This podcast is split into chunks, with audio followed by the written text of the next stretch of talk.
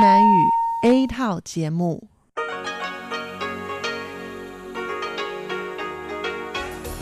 Đây là Đài Phát thanh Quốc tế Đài Loan RTI.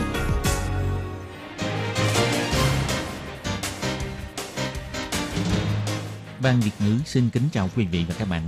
Đây là chương trình Việt ngữ Đài Phát thanh RTI được truyền đi từ Đài Loan.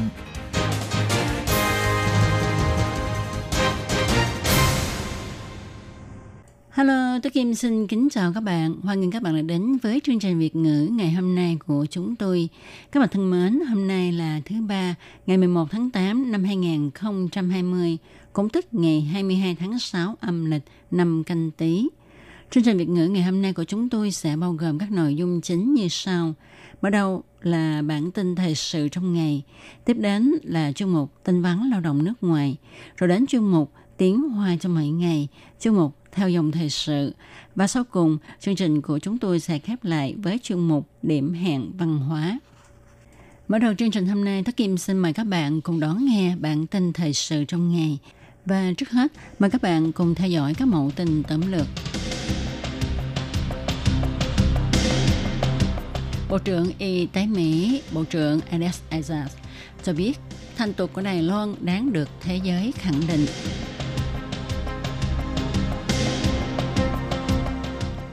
Không sợ đoán sai chủng virus gây cúm, Viện Nghiên cứu Trung ương phát minh vaccine phòng cúm A đạt hiệu quả rộng. Trường Đại học Mỹ nghiên cứu hiệu quả ngăn chặn các giọt nước bọt của 14 loài khẩu trang. Liên minh châu Âu cho biết vaccine phòng COVID-19 sẽ có mặt trên thị trường vào cuối năm nay hay đầu năm tới.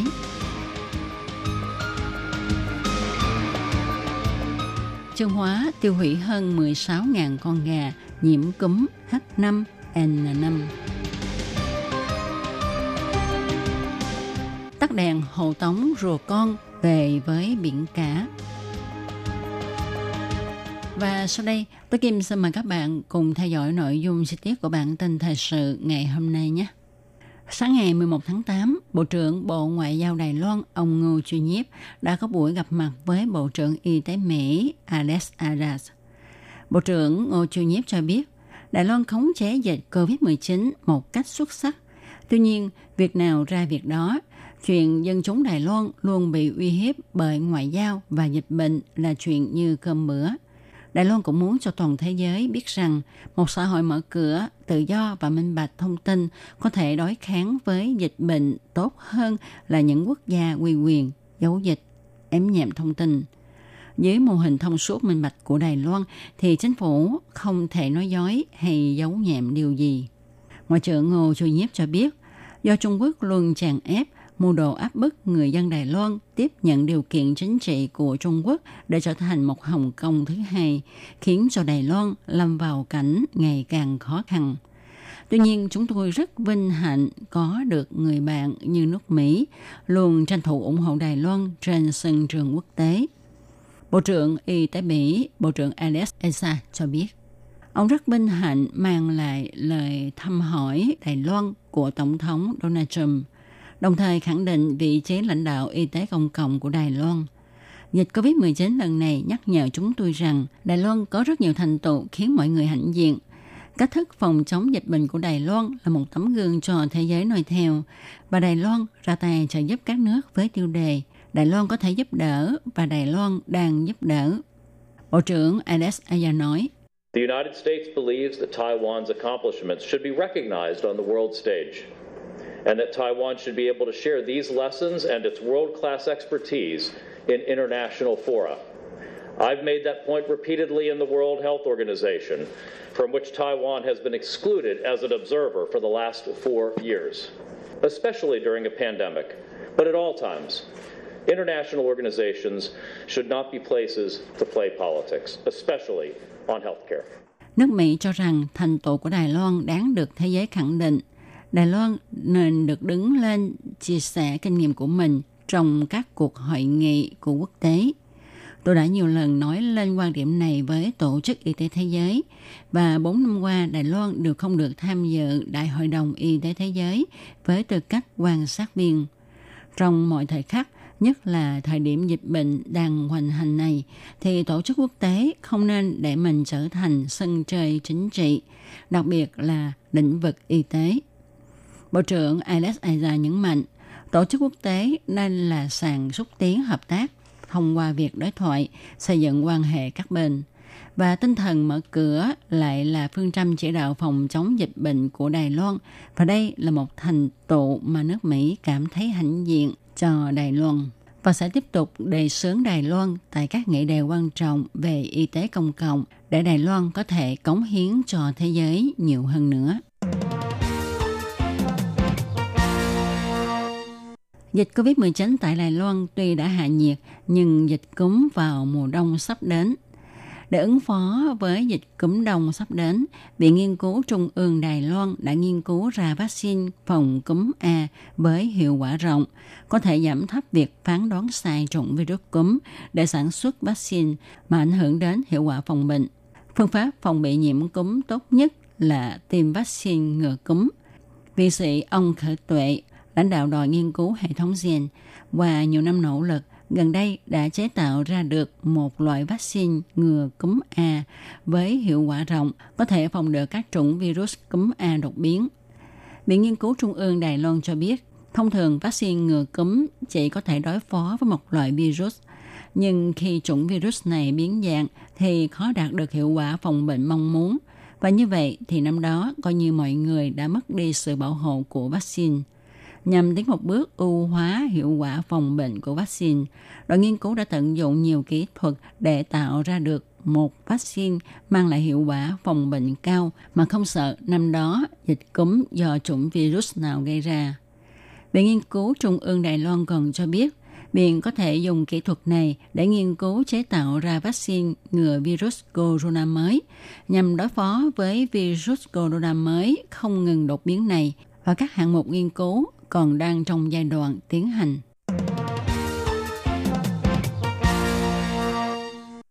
Chuyên gia y tế cho biết, cha mặt là một trong các cách thức quan trọng để tránh bị lây nhiễm COVID-19, nhưng rất có ít nghiên cứu về việc các chất liệu khẩu trang sẽ mang lại hiệu quả phòng bệnh như thế nào. Gần đây, Đại học Duke, Mỹ đã nghiên cứu so sánh 14 loại khẩu trang mà chúng ta thường dùng để biết được loại khẩu trang được làm bằng chất liệu nào có tác dụng phòng chống, ngăn chặn các giọt nước bọt tốt nhất.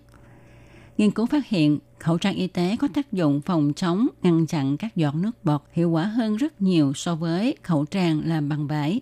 Dùng khăn che mặt cũng không đạt được hiệu quả gì nhiều. Khẩu trang N95 có thể hạ thấp tỷ lệ lây nhiễm đến dưới 0,1%. Khẩu trang ngoại khoa hay khẩu trang y tế được làm bằng vải không dệt cũng đạt được hiệu quả không kém. Còn khẩu trang làm bằng vải theo cách thủ công thì sẽ che kín hết miệng, mũi, có thể ngăn chặn được 70 đến 90% nước bọt khi chúng ta nói chuyện bình thường với nhau. Và nó được quyết định tùy theo số lớp vải và số nếp gấp trên khẩu trang này. Các hãng dược phẩm trên toàn cầu đang gia tăng tốc độ nghiên cứu sản xuất vaccine phòng ngừa COVID-19. Liên minh châu Âu dự đoán vào cuối năm nay hay đầu năm tới, vaccine này sẽ có mặt trên thị trường. Tờ Handelsblatt của Đức đăng tin vào ngày 10 tháng 8. Bà Stella Kyriakides, Quỹ viên châu Âu phụ trách y tế và an toàn thực phẩm cho hay, tuy theo dự đoán hiện nay có thể không chính xác lắm, nhưng có chứng cứ xác thực cho thấy vaccine phòng bệnh COVID-19 sớm nhất sẽ có mặt trên thị trường vào cuối năm nay hay đầu năm tới. Bà cho biết, tuy vaccine không thể giải quyết được tất cả các vấn đề, nhưng chỉ cần tiêm chủng cho một số người nhất định nhất là nhóm người có nguy cơ bị lây nhiễm cao, thì các hoạt động trong sinh hoạt thường ngày và kinh tế sẽ dần dần khôi phục lại như trước kia. Liên minh châu Âu đang đàm phán với các hãng dược phẩm lớn nhằm đảm bảo cung ứng vaccine, trong đó hãng dược phẩm Sanofi Pháp và hãng dược phẩm GSK của Anh đã hứa cung ứng 300 triệu mũi vaccine. Chính phủ nước Đức, nước Pháp cũng đã thỏa thuận với công ty AstraZeneca là một khi nghiên cứu vaccine thành công thì Liên minh châu Âu sẽ nhận được 400 triệu mũi vaccine. Hiện nay châu Âu không bị thiếu hụt vật tư y tế như khi dịch COVID-19 mới bộc phát vào tháng 3, tháng 4. Khẩu trang, máy thở và thuốc cũng có lượng tồn kho nhất định. Tuy nhiên, thời gian gần đây, tình hình dịch COVID-19 tại châu Âu vẫn đang diễn ra nghiêm trọng. Các nước trong khu vực châu Âu không ngừng xảy ra những vụ lây nhiễm cộng đồng, khiến cho bà Stella Kyriakides cảm thấy lo lắng. Bà nói, cảm giác không an toàn đối với virus corona mới này luôn tồn tại. Bà kêu gọi các nước nên thực hiện xét nghiệm và dùng cách theo dõi, cách ly nhanh chóng để cho tình trạng phong tỏa thành phố không xảy ra một lần nữa. Một trại gà ở thị trấn Nhị Lâm, huyện Trương Hóa xảy ra tình trạng gà chết bất thường. Sau khi được thông báo, Sở Phòng chống dịch bệnh động vật Trương Hóa đã cử nhân viên đến trại gà lấy mẫu xét nghiệm, đồng thời tiến hành quản chế việc vận chuyển gà đi bán hay giết mổ của trại. Sở Phòng chống dịch bệnh động vật Trương Hóa cho hay, kết quả kiểm nghiệm cho thấy trại gà này bị nhiễm cúm H5N5 và sở đã cho nhân viên đến trại gà tiêu hủy bắt buộc đàn gà nhiễm bệnh với tổng số 16.031 con và tiến hành công tác vệ sinh tiêu độc khử trùng toàn bộ trong và ngoài chuồng trại. Sở phòng chống dịch bệnh động vật Trương Hóa cho biết thêm, thời tiết gần đây nắng nóng, oi bức khiến cho sức đề kháng của gia cầm giảm thấp – Sở kêu gọi chủ trại nuôi gia cầm không nên sử dụng vaccine không rõ nguồn gốc để tiêm cho gia cầm. Đồng thời, nên nghiêm cấm xe cộ và nhân viên bên ngoài vào trại. Nếu cần vào trại thì nhân viên nhất định phải thay quần áo, giày dép. Xe cộ thì phải khử trùng triệt để rồi mới cho vào trại nuôi gia cầm. Thấy rùa biển con bò trong đống lá cây, mọi người đều ngạc nhiên kêu lên, rùa con kìa. Những chú rùa con đang dùng hết sức lực của mình để bơi ra biển. Nhận được thông báo, nhân viên đội tuần tra biển và Viện Bảo tàng Sinh vật biển khẩn đinh đã đến hiện trường trợ giúp những chú rùa con lạc lối bởi ánh sáng của khách sạn. Họ xem rùa con có bị thương hay không và cần thể trọng của chúng. Ông Hứa Phụng Sinh, đội phó đội tuần tra bờ biển cho hay, sau khi trao đổi, khách sạn cũng đã lập tức phối hợp tắt bớt đèn và sau khi tìm kiếm hơn một tiếng đồng hồ thì tìm được 24 con rùa con. Nhân viên bảo vệ động vật kiểm tra sức khỏe cho chúng, rồi mọi người hộ tống rùa con về với biển. Tất cả các ngọn đèn đều được tắt hết để rùa con thuận lợi về với biển cả. Phòng quản lý bảo vệ động vật khẩn định cho hay, mọi người vô cùng phấn khởi khi lại thấy rùa con xuất hiện ở đây. Ngoài rùa con ra, ở đây còn có đàn sứa dễ thương. Đàn sứa bơi lội trong nước.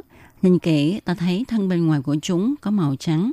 Bên trong thì toát ra màu vàng vàng. Nhưng chúng không phải là sứa trứng ấp la, mà là sứa Trung Hải.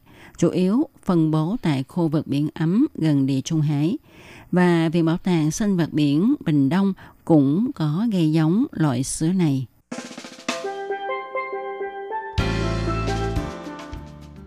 Tỷ giá hối đoái giữa đồng đề tệ và đồng đô la Mỹ của chiều ngày 11 tháng 8 và sáng ngày 12 tháng 8 vẫn là 29,530 đài tệ đổi 1 đô la Mỹ. Các bạn thân mến, các bạn vừa đón nghe bản tin thời sự ngày hôm nay do Tố Kim biên soạn và thực hiện. Bản tin hôm nay sẽ được tạm dừng nơi đây. Tố Kim xin chân thành cảm ơn sự chú ý theo dõi của các bạn. Quý vị và các bạn thính giả thân mến, chương trình phát thanh tiếng Việt của Đài Phát thanh Quốc tế Đài Loan RTI được truyền thanh 3 buổi tại Việt Nam, mỗi buổi phát 1 tiếng đồng hồ.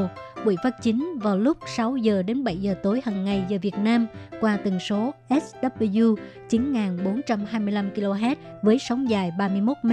Buổi phát lại lần thứ nhất vào hôm sau 9 giờ tới 10 giờ tối qua tần số SW 9625 kHz với sóng dài 31 mét bị phát lại lần hai vào sáng hôm sau lúc 6 giờ tới 7 giờ qua tần số SW 9745 kHz với sóng dài 25 m.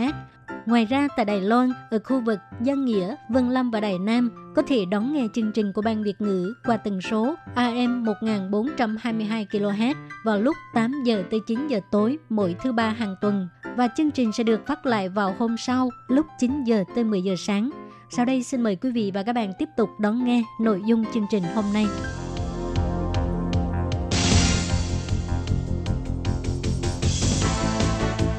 Đây là đài phát thanh quốc tế Đài Loan LTI, truyền thanh từ Đài Loan, Trung Hoa Dân Quốc. Mời các bạn theo dõi mục tin vắn lao động ngoài.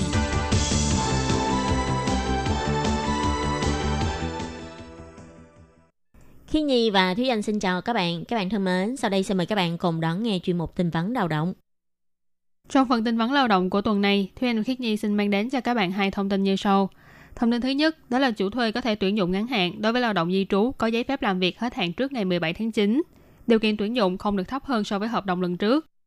Và thông tin thứ hai, chủ thuê không cần phải xin xét duyệt chỗ ở kiểm dịch tại nhà khi tuyển dụng người nước ngoài làm công việc đầu bếp hay chuyên viên song ngữ với chính phủ. Và sau đây xin mời các bạn cùng đón nghe phần nội dung chi tiết của bản tin vắn ngày hôm nay. Để giảm thiểu số lượng người xuất nhập cảnh, Sở Phát triển Nguồn Nhân lực tiếp tục cho thực hiện biện pháp tuyển dụng ngắn hạn. Những lao động di trú có giấy phép lao động hết hạn từ ngày 17 tháng 6 cho đến ngày 17 tháng 9 và chưa ký tiếp hợp đồng tuyển dụng hoặc chuyển đổi chủ thuê khi hết hạn hợp đồng nếu không thể làm thủ tục xuất cảnh trong thời gian như mong đợi do ảnh hưởng của tình hình dịch bệnh. Chủ thuê có thể làm thủ tục để tiếp tục tuyển dụng ngắn hạn từ 3 đến 6 tháng cho người lao động. Gần đây, Bộ Lao động Đài Loan đã có thông báo những lao động di trú làm việc tại Đài Loan mãn hạn hợp đồng vào thời gian từ ngày 17 tháng 3 đến ngày 17 tháng 6 năm 2020 do ảnh hưởng của dịch viêm phổi COVID-19 khiến cho đường bay bị hủy và cấm nhập cảnh vân vân. Các bạn lao động di trú không thể trở về nước và chưa làm thủ tục tiếp tục tuyển dụng hoặc đổi chủ khi mãn hạn hợp đồng. Đồng ý để cho chủ thuê tiếp tục tuyển dụng ngắn hạn.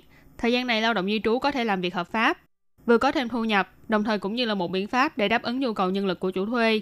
Tuy nhiên, trước khi người lao động này xuất cảnh về nước, chủ thuê sẽ không được phép đưa người lao động khác từ nước ngoài đến nhập cảnh Đài Loan hoặc tuyển dụng người lao động di trú khác đến thay thế cho người này. Do tình hình dịch viêm phổi COVID-19 trên thế giới vẫn chưa có dấu hiệu thuyên giảm, các quốc gia đáng diện vẫn đang trong thời gian cao trào của dịch bệnh. Sở Phát triển Nguồn Nhân lực Đài Loan đã một lần nữa cho thực hiện biện pháp gia hạn thời gian làm việc của lao động di trú và gửi công văn đến các chính quyền địa phương, văn phòng đại diện tại Đài Loan của các quốc gia có lao động di trú làm việc tại Đài Loan, vân vân.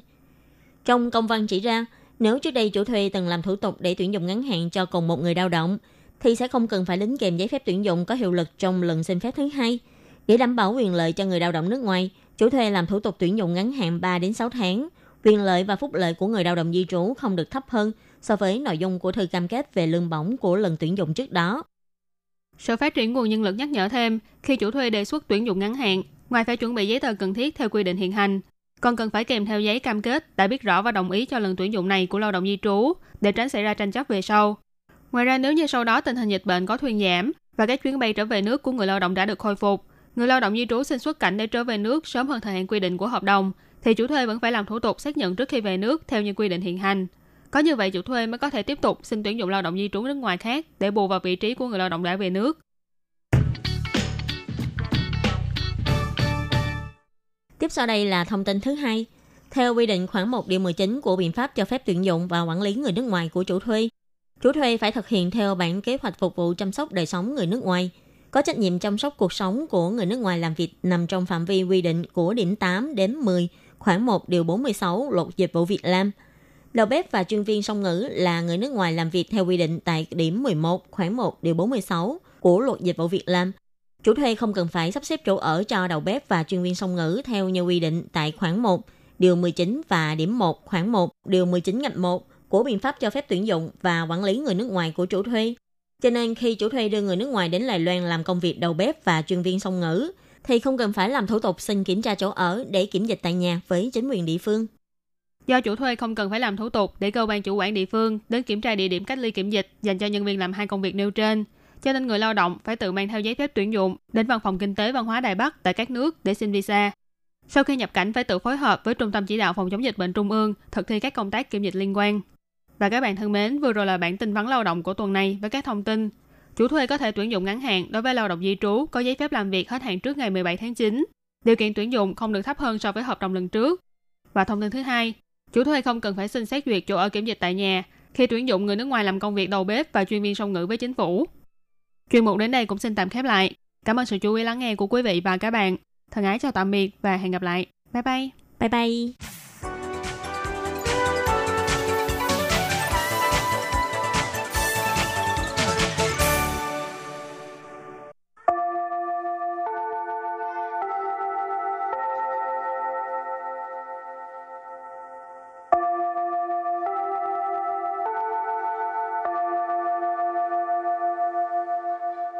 Xin mời quý vị và các bạn đến với chuyên mục Tiếng Hoa cho mỗi ngày do Lệ Phương và Thúy Anh cùng thực hiện.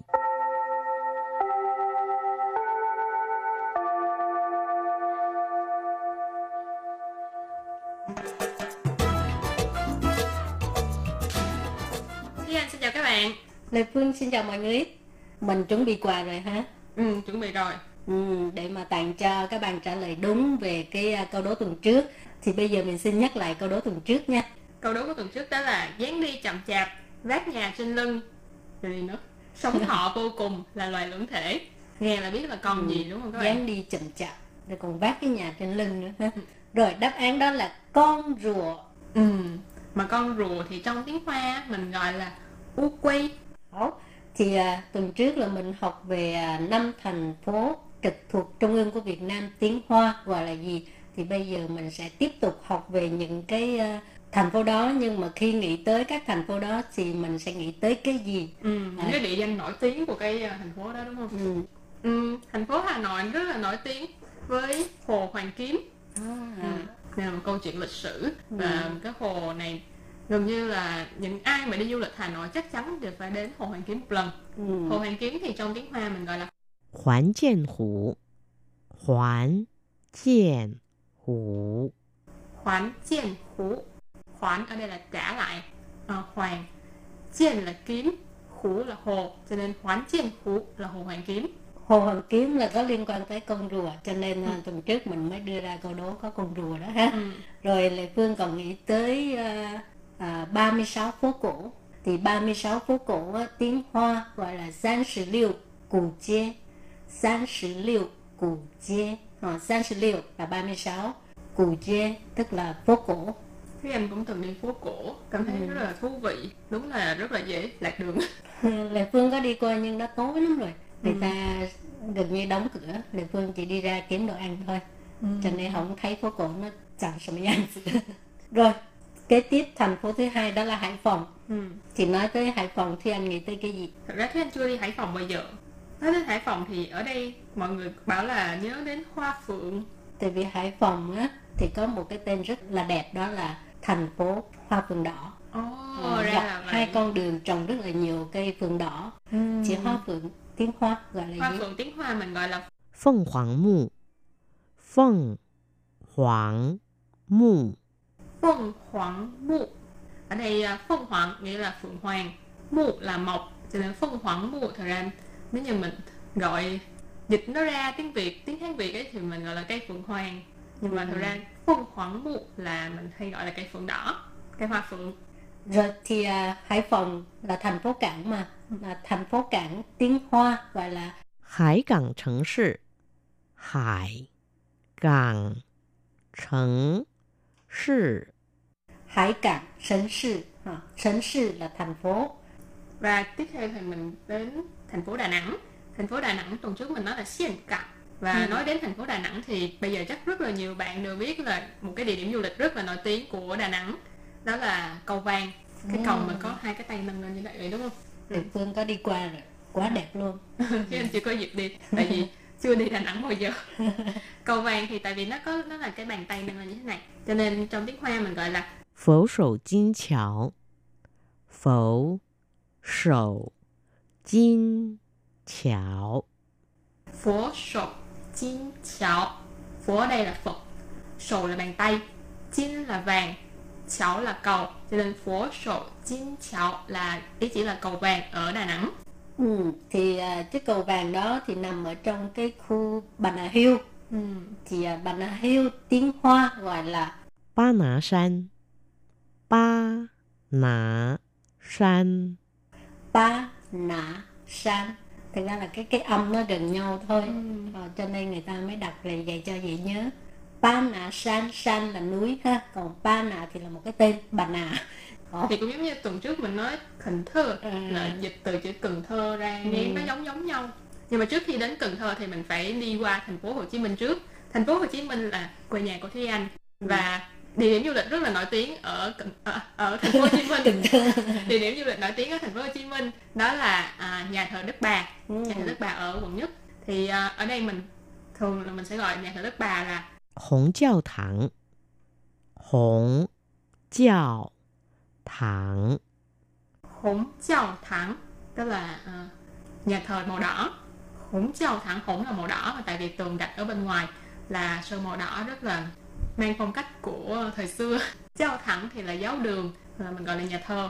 Ừ, rồi à, mỗi lần nhắc tới Sài Gòn á à, người Việt Nam Lệ Phương thấy nhất là người Việt Nam. Á nó lộn người Đài Loan.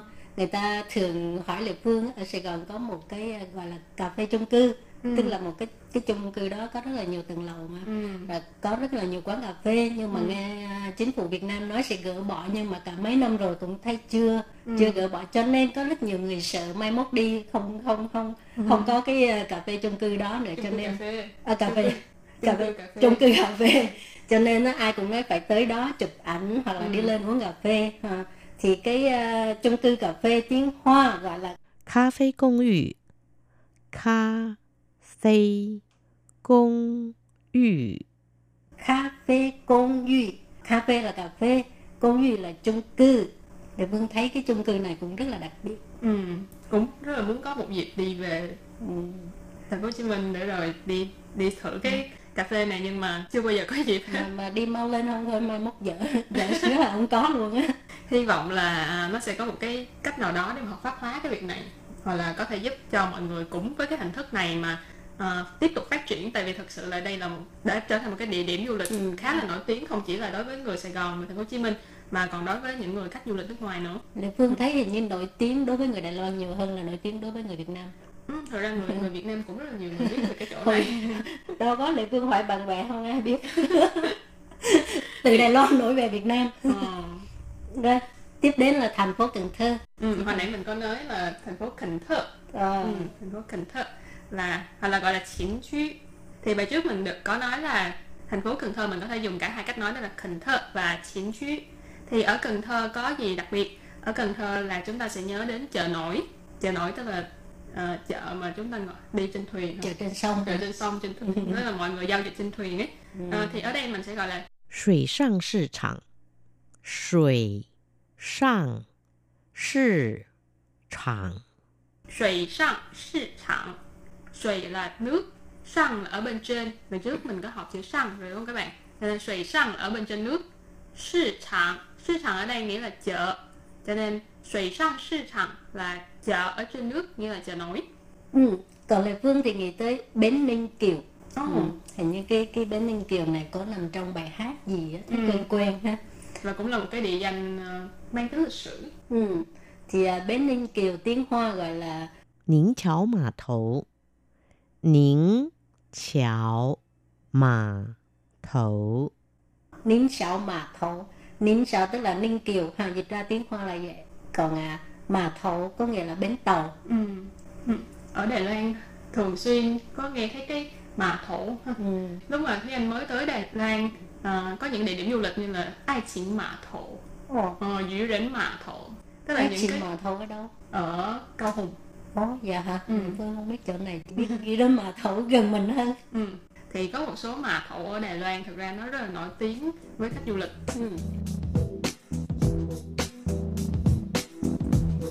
Rồi thì nãy giờ mình giới thiệu về rất nhiều à, địa danh nè, nổi tiếng của các thành phố trực thuộc Trung ương Việt Nam. Ừ. Thì bây giờ nếu như các bạn biết có bài hát nào hay là bài thơ nào có nhắc đến một trong năm thành phố đó thì gửi cho mình ha. ừ. Thì anh, thì anh có nghĩ ra bài nào có à, có tên thành phố trong đó à? ừ. Để Phương nhớ có bài gì mà Sài Gòn ơi, Sài Gòn ơi. Thế anh thì nếu như là Sài Gòn thì thế anh nhớ cái ờ, bài Sài Gòn cô tiên năm 2000 một cái bài rất là lâu rồi bài hát hả? Ờ, dạ. Hát làm sao? thì Sài Gòn cô tiên năm 2000 từ quá lâu rồi nghe chữ 2000 là các bạn đã biết là đây là một cái bài hát gần 20 năm trước. Wow ok rồi. À, các bạn biết bài hát nào thì hát rồi à, à, gửi cho ban việt ngữ ha hoặc Ừ. là viết những cái um, à, câu thơ có liên quan tới năm thành phố này cũng được ừ. rồi và bài học hôm nay đến đây xin tạm chấm dứt. Xin chào tạm biệt. Bye bye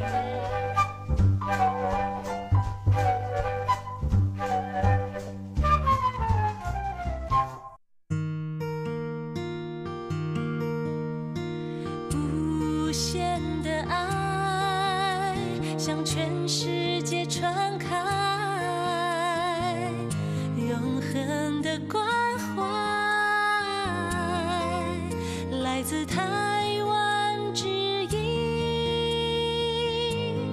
RTI。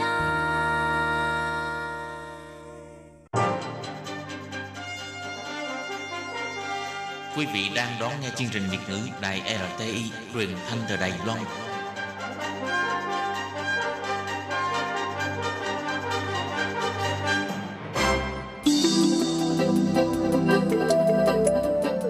Quý vị đến với chuyên mục Theo dòng thời sự do Minh Hà thực hiện. Chuyên mục này sẽ giới thiệu những đề tài thú vị cùng những dòng thời sự và sự kiện nổi bật đang diễn ra tại Đài Loan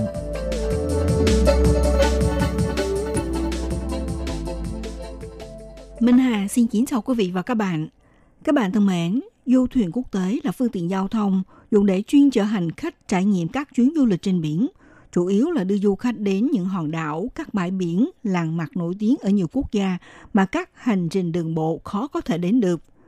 Tuy nhiên, sau khi bùng phát đại dịch COVID-19, những chiếc tàu du lịch trên biển lại biến thành lồng ấp lây nhiễm virus, tạo sức mạnh khuếch đại dịch bệnh trong môi trường kính. Sự kiện điển hình nhất là xảy ra bi kịch hơn 500 người nhiễm bệnh trên du thuyền Diamond Princess, trở thành chuyến đi ác mộng đối với nhiều khách quốc tế. Hiện nay tại Đài Loan sau thời gian thực hiện giãn cách xã hội vì dịch bệnh để kích cầu du lịch nội địa và tạo đà tái khởi động hoạt động du lịch. Gần đây, du thuyền quốc tế Export Stream là du thuyền đầu tiên trên toàn cầu đã chính thức khởi động lại hoạt động vào ngày 26 tháng 7 bắt đầu khởi hành từ cảng Cơ Long và triển khai tour du lịch các đảo nhỏ ở Đài Loan. Đây cũng là một trong những biện pháp thể hiện sự nỗ lực của cộng đồng doanh nghiệp lữ hành để khôi phục và quảng bá tới du khách gần xa một chương trình du lịch bằng hình thức mô phỏng xuất ngoại, vừa góp phần phục hồi kinh tế hậu Covid-19 cho hòn đảo. Trong chuyên mục theo dòng thời sự hôm nay, trước nhất Minh Hà sẽ tóm lược lại những thách thức vì đại dịch mà ngành du thuyền toàn cầu đã đối mặt vừa qua và theo đó là những thông tin về sự kiện du thuyền Explorer Dream đầu tiên khởi động lại tour du lịch trên các đảo nhỏ Đài Loan. Chính phủ làm thế nào để triển khai kế hoạch kích cầu du lịch nội địa từ nay đến cuối năm? Mời các bạn cùng đón nghe.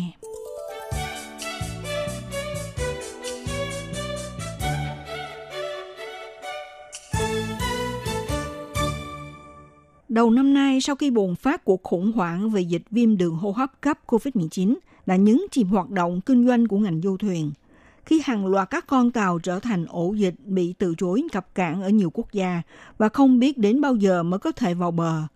Những kỳ nghỉ như mơ trên du thuyền hạng sang đã trở thành nỗi ám ảnh của nhiều du khách. Bằng chứng là vụ du thuyền Diamond Princess là nỗi ám ảnh tới tuyệt vọng của nhiều hành khách. Trên tàu biển Diamond Princess đã chở hơn 3.700 người, gồm khoảng 3.400 hành khách cùng thủy thủ đoàn, khởi hành từ cảng Yokohama ngày 20 tháng 1 và quay về cảng ngày 3 tháng 2. Tuy nhiên do một hành khách đã xuống tàu trước đó ở Hồng Kông và người này sau đó được xác nhận đã nhiễm COVID-19. Thế nên khiến tàu Diamond Princess phải tiến hành cách ly một thời gian dài ở cảng Yokohama. Theo mô tả của một số du khách trên Diamond Princess, cuộc sống trên tàu sau khi bị cách ly giống như một nhà tù nổi. Chỉ khác là họ được đi lại trên sàn tàu nhưng vẫn phải đeo khẩu trang và giữ khoảng cách với các du khách khác. Sự kiện lây lan dịch bệnh từ du thuyền Diamond Princess được coi là thảm họa dịch tễ học. Westertham, một du thuyền khác cũng có hoàn cảnh tương tự như du thuyền Diamond Princess. Chiếc tàu biển này có thể chở gần 2.000 hành khách đã chịu sự hắt hủi khi liên tục bị từ chối nhập cảng. Hàng nghìn hành khách rơi vào tình cảnh bị giam lỏng trên tàu. Tương tự du thuyền Diamond Princess đang bị cách ly tại cảng Yokohama. Ngày 1 tháng 2, Westertham bắt đầu hành trình dài 14 ngày tại Hồng Kông, dự định kết thúc chuyến đi vào ngày 15 tháng 2 tại cảng Yokohama. Thế nhưng sau khi rời bến, nó bị chính phủ Nhật từ chối nhập cảnh tại tất cả các cảng, bao gồm Ishigaki, Naha, Okinawa, Nagasaki và Fukuoka, nên buộc phải hủy chuyến. Sau khi bị từ chối nhập cảnh Nhật Bản, Philippines, đảo Guam, du thuyền Westertham tiếp tục không được phép cập cảng Thái Lan, khiến hàng nghìn hành khách tiến thoái lưỡng nan. Để rồi lên đên trên biển hai tuần, cuối cùng họ đã được Campuchia chủ nhận. Chiếc tàu Westertham này chở 1.455 hành khách và 802 thành viên thủy thủ đoàn, sau cùng đã cập cảng Sihanoukville của Campuchia vào ngày 13 tháng 2. Royal một du thuyền năm sao khác cũng chịu chung số phận. Con tàu chở theo 3.600 hành khách và thủy thủ đoàn đã bị từ chối cập cảng Cao Hùng ở Đài Loan sau khi có thông tin xác nhận ba người từng đi trên tàu dương tính với virus corona.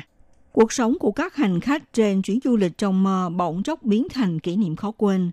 Vì cách ly trong không gian khép kín, một số hành khách tỏ ra lo sợ và tuyệt vọng. Hàng ngày, hành khách được yêu cầu phải kiểm tra thân nhiệt, ghi lại và thông báo với bác sĩ nếu vượt quá 37,5 độ. Các bữa ăn đảm bảo vệ sinh và đầy đủ trước sẽ được phục vụ từng phòng. Do sự kết nối với nhân viên bị hạn chế kể từ khi xác nhận các trường hợp đầu tiên nhiễm virus trên tàu – Họ thường phải tự dọn dẹp phòng và giặt quần áo. Những người ở phòng không có ban công có thể đi bộ trên bon tàu một tiếng mỗi ngày, miễn là có đeo khẩu trang, găng tay và cách nhau 2 tới 3 mét. Theo khuyến cáo của Trung tâm Chỉ đạo và Phòng chống dịch bệnh của các quốc gia, là hành khách đi du thuyền có nguy cơ gia tăng bị lây các bệnh truyền nhiễm từ người sang người. Nhiều nhà phân tích tin rằng, trong giai đoạn đại dịch này, tương lai của ngành du lịch bằng tàu biển không thể nói trước điều gì. Và nếu có hoạt động trở lại, các công ty chuyên cung cấp du thuyền sẽ phải đối diện với phong cách đi du lịch mới. Họ buộc phải thích nghi và thay đổi thói quen du lịch trước đây. Nhìn chung thì nếu ngành du lịch bằng tàu biển không tìm cách khắc phục, niềm tin của khách hàng sẽ bị ảnh hưởng nặng nề và các du thuyền sẽ ế trong một thời gian dài.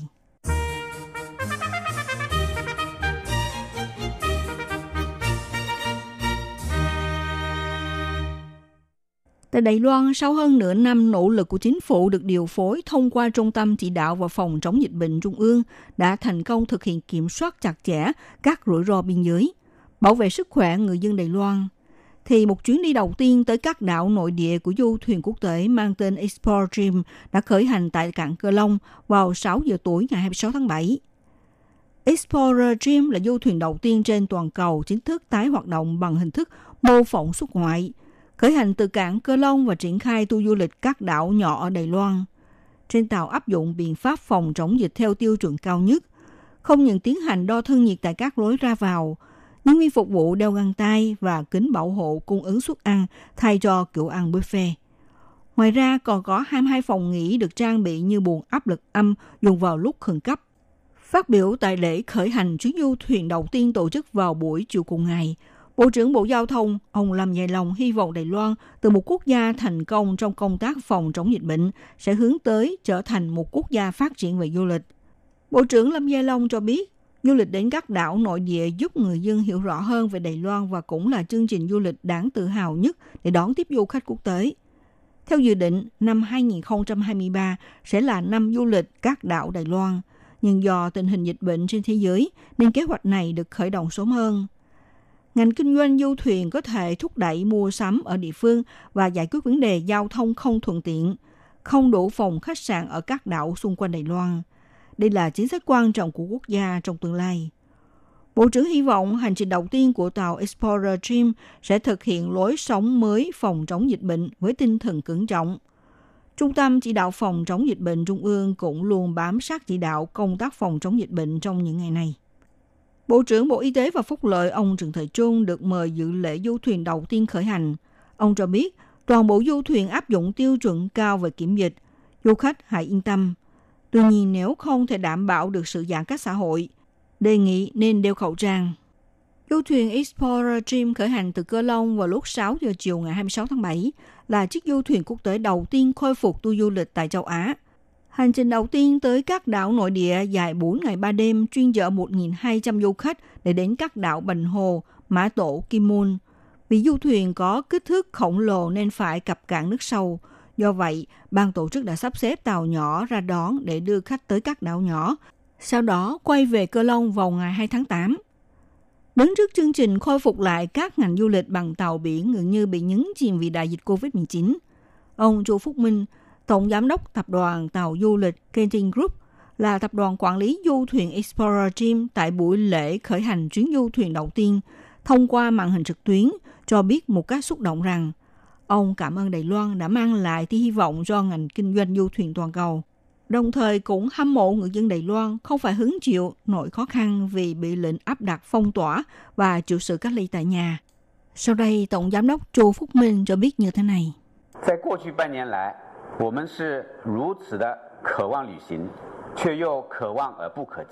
Ông cho biết 6 tháng qua, người dân từng vô cùng khát khao có chuyến du lịch, nhưng chỉ biết mong ngóng mà không thể nào khởi hành được. Cho đến ngày hôm nay, có thể ở Đài Loan thấy được tàu du lịch chính thức được khôi phục hoạt động, mang lại sự khởi sắc cho ngành du thuyền toàn cầu, gần như phải ngưng lại mọi hoạt động. Ông Đức Lý làm vô cùng xúc động. Cảm ơn Đài Loan vì thế giới nhưng lên tấm gương mẫu mực.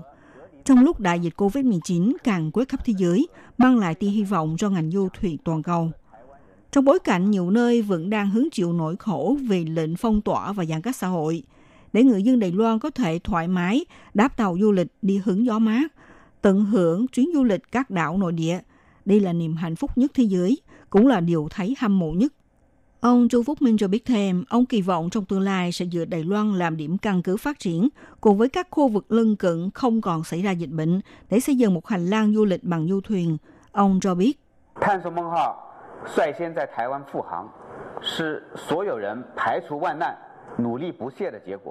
Tàu du lịch Explorer Dream dẫn đầu khôi phục tour du lịch tại Đài Loan. Đây là kết quả nỗ lực không ngừng của mọi người, dỡ bỏ sự trở ngại, thể hiện tinh thần đáng kính của người Đài Loan.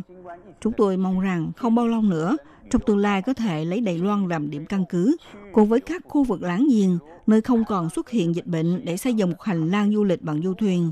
Tiến tới nữa, thúc đẩy chương trình phục hồi du lịch cho khu vực – ví dụ cho kết nối tuyến đường biển giữa hòn đảo Ishigaki với Đài Loan. Nếu có thể thành công thúc đẩy tuyến hành lang du lịch an toàn bằng du thuyền, như thế Đài Loan sẽ một lần nữa trở thành cọc tiêu phục hồi ngành du thuyền quốc tế sau đại dịch. Bộ trưởng Bộ Giao thông Lâm Yên Long cũng xác nhận thêm, sau khi thực hiện thí điểm du thuyền du lịch các đảo nội địa, sẽ tiếp tục triển khai chương trình nối lại hành lang du lịch với các nước láng giềng không có xuất hiện dịch bệnh. Hy vọng biến Đài Loan từ quốc gia phòng chống dịch bệnh trở thành quốc gia phát triển du lịch. Sau tour du thuyền thăm các đảo nhỏ, cũng có doanh nghiệp trong nước đang xin phép đăng ký tour du lịch vòng quanh Đài Loan bằng du thuyền.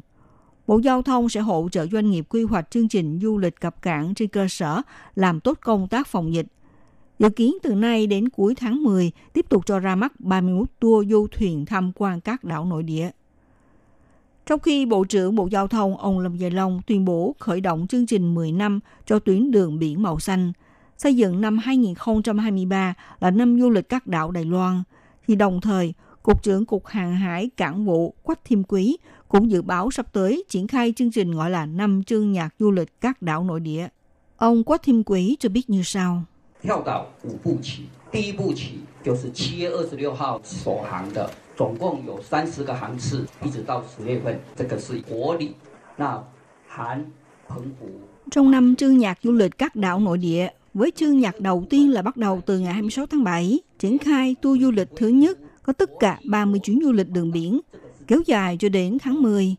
Đây là những chuyến du lịch các đảo nội địa, bao gồm Bành Hồ, Mã Tổ và Kim Môn, được du lịch bằng hình thức đáp du thuyền rồi nối tiếp với các tàu nhỏ đổ bộ lên các đảo. Trong chương nhạc thứ hai là vào tháng 10 năm nay, Cục Cảng vụ sẽ ra mắt chương trình đi vòng quanh quốc đảo Đài Loan bằng du thuyền quốc tế. Đây là những chuyến đi thẳng sẽ khởi hành từ Cơ Long, ghé thăm Đại Trung, Cao Hùng, Hoa Liên rồi quay về Cơ Long. Chương nhạc thứ ba là sắp xếp vào sang năm, du nhập những chiếc tàu du lịch có trọng tải từ 4.000 tấn đến 10.000 tấn, đi tham quan những đảo nội địa có phong cảnh đẹp và hướng thẳng đến bến cảng.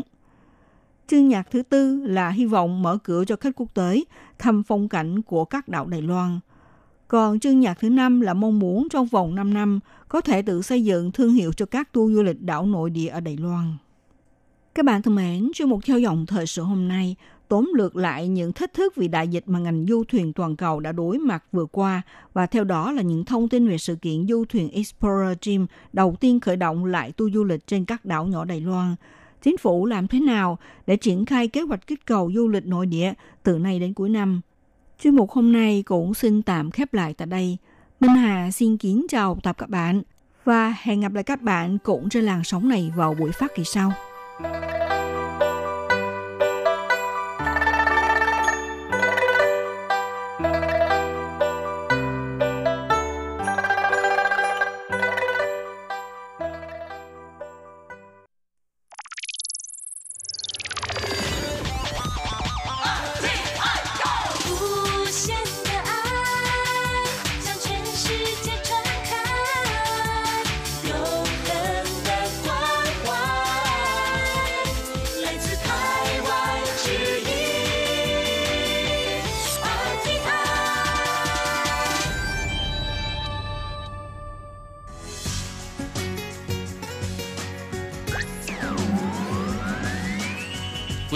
đang đón nghe chương trình Việt ngữ Đài RTI truyền thanh từ Đài Loan.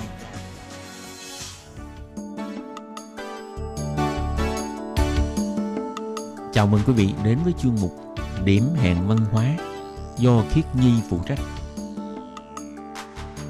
Khiết Nhi xin chào các bạn, các bạn thân mến, các bạn đang đón nghe chuyên mục Điểm hẹn văn hóa. Các bạn ơi, trong những kỳ vừa rồi, thì Khiết Nhi đã giới thiệu với các bạn về những cái ngày lễ hay lễ hội sẽ diễn ra vào mùa hè. Như là ngày lễ hội về nghệ thuật điêu khắc cát tại vùng biển ờ, phủ Phú Lũng, hay ngày lễ hội cá chuông, lễ hội festival khinh khí cầu ở Đài Đông, vân vân. Và trong điểm hẹn văn hóa của tuần này, khi Nhi muốn tiếp tục giới thiệu với các bạn về một lễ hội cũng khá là đặc sắc được diễn ra trong thời gian mùa hè. Đó chính là lễ hội thu hoạch của những người dân tộc Amit tại khu vực Đài Đông hay là Hoa Liên. Thì à, sau đây xin mời các bạn cùng đón nghe chuyên mục điểm hẹn văn hóa của tuần này để cùng tìm hiểu về lễ hội này nhé. Các bạn biết không, người Amit hay còn gọi là Á Mỹ chủ, tức là người A Mỹ hay người Băng Canh, là sắc tộc người dân tộc nguyên trú ở Đài Loan. Thì tiếng nói của người Amit là thuộc ngữ hệ Nam đảo. Và đồng thời, người Amit cũng là một trong 16 dân tộc thiểu số Đài Loan được chính phủ Đài Loan chính thức công nhận. Lãnh thổ truyền thống của người Amit là bao gồm các vùng thông thung lũng hẹp và dài giữa dãy núi miền Trung và dãy núi ven biển, như là thung lũng Hoa Đông ở khu vực Hoa Liên và Đài Đông. Theo thống kê của những năm gần đây, thì dân số của người Amit là chiếm 37,1% tổng dân số người dân tộc ở Đài Loan. Có thể nói, người Amit chính là dân tộc lớn nhất trong tổng số các dân tộc nguyên trú của Đài Loan. Như vừa rồi thì khiến Nhi có giới thiệu, đó là người Amit thường sinh sống ở khu vực ven biển, cho nên là người Amit chủ yếu là ngư dân. Và người Amit cũng có trồng trọt. Cây lương thực chính của người Amit đó chính là gạo kê và cây diêm mạch. Cây gạo kê hay còn gọi là à, sáu mi thì được người dân tộc nguyên trú ở đây dùng để làm rượu gạo, tức là sào bí chô. Ngoài ra thì gạo kê còn được dùng để chế biến những cái món ăn mà mang đậm phong cách của người dân tộc nguyên trú ở đây. Còn đối với lại cây diêm mạch, tức là cây quinoa, thì à, trong những năm gần đây, do người dân càng lúc càng quan tâm đến việc chăm sóc sức khỏe, thì đã có rất là nhiều người mua diêm mạch, tức là cây quinoa về à, để ăn và tẩm bổ sức khỏe. Mọi người cứ nghĩ là cây quinoa thì có nguồn gốc từ Nam Mỹ, mà ít ai biết rằng thực ra là từ hàng trăm năm trước, những người dân tộc thiểu số ở Đài Loan đã bắt đầu trồng cây diêm mạch, tức là cây quinoa, để làm cây lương thực chính. Thì trong số những cây diêm mạch, Đài Đông nổi tiếng nhất chính là cây diêm mạch đỏ. Những hạt diêm mạch đỏ này còn được ví như là những hòn ngọc ruby của lài Loan hay của Đài Đông. Thì đây là một số giới thiệu sơ qua về à, người dân tộc Amit sinh sống tại khu vực Đài Đông hay Hoa Liên. Và các bạn biết không, hàng năm một cái lễ hội được xem là quan trọng nhất đối với người Amit. Đó chính là ngày lễ hội thu hoạch, hay như tiếng Hoa dịch là Phong Niên Chi, tức là ngày lễ hội bội thu. Còn người Amit thì gọi lễ hội này là nến Chi, tức là lễ hội năm. Đây là một cái lễ hội thiêng liêng nhất đối với người Amit. Thông qua cái lễ hội này, chúng ta sẽ có thể thấy rõ được chức năng của hệ thống chính trị, quân sự, kinh tế, giáo dục và tập huấn trong xã hội của người Amit. Đối với người dân tộc nguyên trú Amit thì có rất là nhiều cách gọi khác nhau cho ngày lễ thu hoạch này.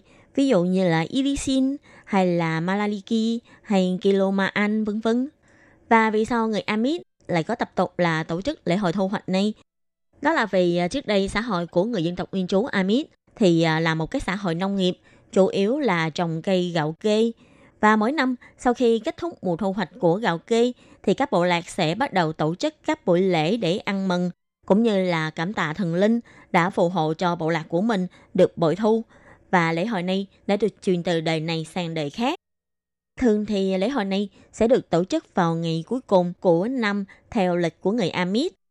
Theo ông Sira Mapo đến từ bộ lạc Angkor của Ngọc Lý, huyện Hoa Liên, ngày lễ này cũng giống như là lễ săn bắn, lễ thành niên hay tang lễ hôn lễ hay là ngày lễ đặt tên vân vân đều là những nghi thức được tiến hành phối hợp hài hòa cùng với bốn mùa trong năm, vừa để thể hiện sự tương tác hài hòa giữa con người với tự nhiên, đồng thời cũng phản ánh đức tin của người dân tộc nguyên trú. Đó là họ đã tin tưởng rằng cuộc sống có thuận lợi hay không là do sự phù hộ của tổ tiên và thần linh. Cho nên phải có những nghi thức này để bày tỏ lòng biết ơn của mình đối với thần linh và tổ tiên đã phù hộ cho mình một năm vừa rồi có được mùa màng bội thu, cũng như là hy vọng thần linh và tổ tiên có thể phù hộ cho mình trong một năm mới kế tiếp, có thể có nhiều điều tốt lành và may mắn. Thì như vừa rồi khi Nhi có giới thiệu, cây gạo kê chính là cây trồng chính của người dân tộc Amit. Hàng năm, sau khi kết thúc mùa thu hoạch, thì các bộ lạc của người dân tộc Amit sẽ cho tổ chức những buổi lễ đinh đình để cảm tạ cho một mùa bội thu. Và những người bô lão ở trong các buôn làng của người dân tộc Amit cho rằng vạn vật đều có linh hồn và đặc biệt là cây gạo kê. Thần gạo kê chính là vị thần có linh hồn nhạy cảm nhất trong số các vị linh hồn trên thế gian. Chỉ cần người dân bất cẩn thì có thể làm cho thần gạo kê cảm thấy không vui. Nếu như thần gạo kê mà cảm thấy không vui thì điều bất hạnh sẽ giáng xuống đầu của dân loại. Và theo lời kể lại của những người lớn tuổi trong buôn làng thì thần gạo kê cũng có các giác quan như con người, như là thần gạo kê có mắt thần, có tai thần hay có tri giác thần. Và hơn nữa, thần gạo kê còn có rất là nhiều cấm kỵ. Chỉ cần dân làng bất cẩn mà làm phải những điều cấm kỵ này thì sẽ khiến cho thần gạo kê không vui. Lúc này thì vận xui sẽ đến với người dân đó. Cho nên luôn luôn phải bày tỏ sự tôn thờ cũng như là sự kính nể đối với thần gạo kê. Những người già trong làng cũng hồi tưởng lại cái công việc mà đi thu hoạch cây gạo kê là vất vả nhất – Tại vì trong lúc thu hoạch, không những không được nói chuyện mà còn phải rất cẩn thận, từng động tác đều phải làm từ tốn và nhẹ nhàng, tuyệt đối không được làm quá thô lỗ, vì nếu mà làm quá thô lỗ thì cũng sẽ lại khiến cho thần gạo kê cảm thấy không vui. Và hơn nữa, có một số người dân trong làng còn cho hay, khi mà tổ chức lễ hội thu hoạch thì à, thần gạo kê cũng rất là khó tính, cho nên là mọi người phải rất là chú ý đến lời nói của mình nói, Ví dụ như là thần gạo kê sẽ không thích người ta nhắc đến từ nghỉ, từ xong hay là từ về nhà. Cho nên những cái từ ngữ này sẽ không được nhắc đến trong buổi lễ thu hoạch. Ngoài ra thì còn có một việc mà thần gạo kê rất là ghét người dân sẽ làm và người dân phải tuyệt đối nhớ là không được làm. Đó là một cái việc cũng hơi tế nhị. Đó chính là bu nận phân thi là không được đánh rắm nhé. Cho nên có thể nói, những nghi thức trong lễ thu hoạch của người dân tộc Amit là khá đơn giản, nhưng lại rất nghiêm túc và rất trang trọng. Người đến tham dự phải chú ý từng lời nói cũng như là từng hành động cử chỉ. Lễ hội thu hoạch này ở những khu vực khác nhau thì sẽ có một cái tên gọi khác nhau. Ví dụ như là người dân tộc Amit ở khu vực miền Bắc thì sẽ gọi lễ thu hoạch là Malalikis. Còn đối với những người dân tộc Amit ở khu vực ven biển ở miền đông của Đài Loan thì sẽ gọi lễ thu hoạch này là Malikoda hay là những người dân tộc Amit ở miền Trung thì gọi là Irisin. Thông thường mà nói thì người dân tộc Amit thường sẽ tổ chức lễ thu hoạch này vào tháng 7 hay là tháng 8. Vì thời gian này cũng là thời gian kết thúc mùa thu hoạch của cây gạo kê. Nhưng do khí hậu ở miền Nam và miền Bắc của Đài Loan khác nhau khá nhiều, vì khí hậu ở miền Bắc thì sẽ lạnh hơn, khí hậu ở miền Nam thì sẽ nóng hơn. Vì thế cũng sẽ ảnh hưởng đến thời gian thu hoạch của cây gạo kê. Cho nên thời gian tổ chức lễ hội thu hoạch của người dân tộc Amit ở các khu vực khác nhau thì cũng sẽ có sự chênh lệch, chứ không phải là thống nhất một ngày. Hàng năm trước khi mà bắt đầu tổ chức lễ hội thu hoạch thì à, người đứng đầu của bộ lạc tức là tù trưởng sẽ đứng ra để tổ chức hội nghị cũng như là bầu chọn ra ban cán bộ để chuẩn bị cho ngày hội. Thì cuộc họp này là một cái cuộc họp rất là quan trọng đối với ngày hội này vì trong cuộc họp sẽ quyết định các hoạt động của ngày hội trong năm đó, cũng như là quyết định ngày tháng và số ngày sẽ tổ chức lễ thu hoạch của năm đó. Trong số các hoạt động của lễ hội thu hoạch thì hoạt động quan trọng nhất đó chính là hoạt động ca múa nhạc. Quán xuyến trong toàn bộ lễ hội sẽ đều là các hoạt động biểu diễn ca múa nhạc. Trong biểu diễn ca múa nhạc này có sự phân biệt giữa nam và nữ. Người đàn ông trong làng sẽ là những người mà phụ trách biểu diễn chính, còn người phụ nữ chỉ đóng vai trò là phụ trợ. Và trong tất cả những buổi biểu diễn này sẽ không thể tách rời giữa ca và múa. Tất cả những chương trình này đều phải có ca và múa đi chung với nhau. Cũng như là trong tất cả những chương trình biểu diễn sẽ không có biểu diễn cá nhân, mà toàn bộ đều là biểu diễn đồng đội để thể hiện tinh thần đoàn kết của người dân tộc Amis. Thật ra những hoạt động biểu diễn ca múa nhạc truyền thống trong các buổi lễ thu hoạch đều là những cấm kỵ trong cuộc sống hàng ngày. Vì ngày thường, người dân sẽ không được phép ca hát tùy thích. Chỉ trong thời gian làm lễ thu hoạch cũng như là lễ tế thần gạo kê thì mới được phép ca hát. Theo truyền thuyết của người dân tộc Amis thì thần gạo kê là một vị thần rất là khó tính và nhạy cảm. Như chúng ta đã biết, đó là lúc thu hoạch cũng không được nói to mà phải rất là cẩn thận trong lời nói thì huống chi là đến việc được hát hò trong lúc mà làm ruộng. Tất nhiên là ngày nay những cái tập tục này cũng đỡ khắc khe hơn so với ngày xưa. Thì một trong những nguyên nhân dẫn đến sự thay đổi này cũng liên quan đến ờ, sự phát triển ngành nghề của người dân tộc Amis. Đầu thế kỷ 20, người dân tộc Amis đã chuyển từ trồng cây gạo kê sang trồng cây lúa gạo. Đối với người dân tộc Amis, gạo kê cùng với lại cây lúa nước là có sự khác biệt rất là lớn. Vì với người dân tộc Amit thì ờ, thần gạo kê là một vị thần rất là khó tính. Nếu như mà không cẩn thận đối đãi có thể là sẽ bị ờ, rước phần rủi vào người. Nhưng còn thần lúa gạo thì lại là một vị thần có tính tình khá là ôn hòa, cho nên là người dân cũng có thể thoải mái hơn khi trồng cây lúa gạo. Như trong lúc cày bừa làm ruộng để trồng cây lúa gạo thì đàn ông cũng có thể ca hát hay phụ nữ trong lúc làm cỏ cũng có thể nói cười hay là hợp sướng vân vân. Có lẽ cũng vì thế mà tinh thần thoải mái và nhẹ nhàng khi làm việc của người dân Amit cũng dần dần được hòa vào các buổi lễ thu hoạch. Cho nên có thể nói những buổi lễ thu hoạch của người dân tộc Amit ngày nay có lẽ vẫn đơn giản, vẫn nghiêm túc và vẫn trang nghiêm. Tuy nhiên cũng đã hòa vào đó một phần không khí tân bừng và hân hoan của người dân khi mà đó một cái ngày lễ trọng đại này. Ngoài biểu diễn ca múa nhạc ra, thì thường người dân tộc Amis sẽ chia lễ hội thu hoạch này ra làm 4 giai đoạn. Giai đoạn đầu tiên đó là giai đoạn để chuẩn bị, và giai đoạn thứ hai đó là giai đoạn đón linh hồn. Giai đoạn thứ ba đó là giai đoạn yến tiệc để đãi linh hồn. Và giai đoạn thứ tư đó là giai đoạn tiễn đưa linh hồn. Trong thời gian chuẩn bị lễ hội thu hoạch, thì hội trường để tổ chức lễ hội nhất định phải là do những người thanh niên ở trong làng cùng hợp lực để mà bày biện, cũng như là những người này sẽ đi thu phí hay là đi giết mổ heo vân vân. Vào buổi tối đầu tiên của lễ hội này, những người dân làng sẽ bắt đầu triển khai nghi thức là ca múa nhạc để chào đón linh hồn. Thì trong nghi thức để chào đón linh hồn này, chỉ có những người đàn ông ở trong làng thì mới có quyền được đứng ra để vây thành một hình vòng tròn và hát múa. Còn những người phụ nữ và trẻ em chỉ có thể được đứng ở một bên mà nhìn, chứ không được phép đi vào trong để tham gia, để tránh không có xúc phạm đến thần linh. Đối với người dân tộc Amit mà nói, thì linh hồn tức là thần linh hay là tinh linh nha các bạn. Và bắt đầu từ ngày thứ hai trở đi của lễ hội thu hoạch, thì người dân tộc Amit sẽ cho tổ chức yến tiệc để chiêu đãi linh hồn. Thì ờ, uh, buổi tiệc chiêu đãi linh hồn này sẽ không có nghiêm túc hay là đơn điệu như là buổi lễ để đón linh hồn.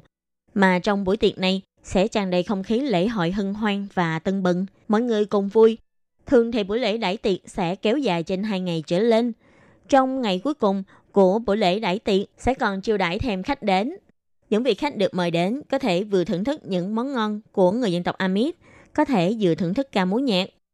Ngày cuối cùng là ngày tiễn linh, thì trong ngày tiễn linh này chỉ có người phụ nữ được đứng vào giữa để vây thành một vòng tròn và bắt đầu biểu diễn ca múa nhạc.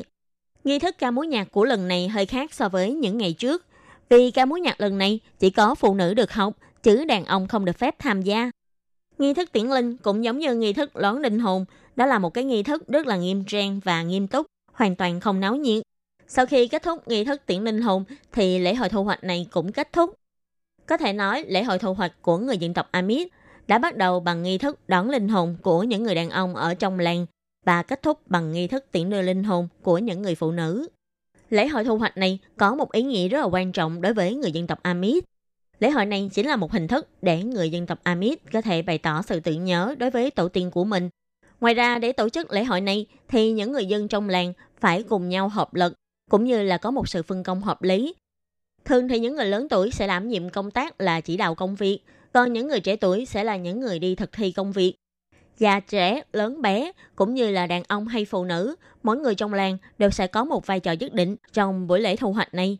Vì thế, thông qua buổi lễ thu hoạch này, thì mỗi người trong làng càng có thể nhận định rõ vai trò của mình trong xã hội. Các bạn thân mến, chuyên mục Điểm hẹn văn hóa do khi nhị biên tập và thực hiện cũng xin tạm khép lại tại đây. Cảm ơn sự chú ý, lắng nghe của quý vị và các bạn. Xin thân ái, chào tạm biệt các bạn và hẹn gặp lại. Bye bye.